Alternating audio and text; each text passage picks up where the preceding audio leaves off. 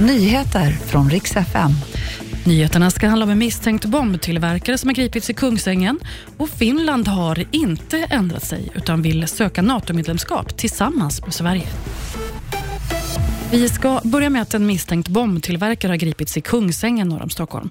Den gripna mannen är misstänkt för att ha tillverkat sprängladdningar som har använts senaste veckorna. Polisen fick utrymma två våningsplan på grund av misstänkt farliga föremål.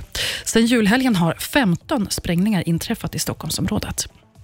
Och I Malmö har polisen gripit en man som misstänkt har kopplingar till senaste tidens bränder. Förra veckan brann det på 18 ställen i Malmö. Polisen misstänker en eller flera pyromaner. Finlands linje har inte ändrat sig. De vill fortfarande att Finland och Sverige söker NATO-medlemskap tillsammans, det sa Finlands utrikesminister.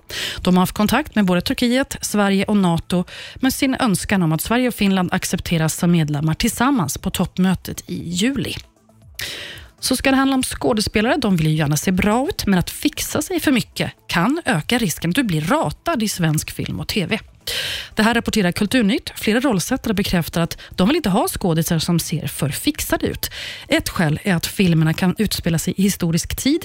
Ett annat är att för mycket fillers och botox det gör man, gör man ett sämre jobb om man förlorar sina ansiktsuttryck.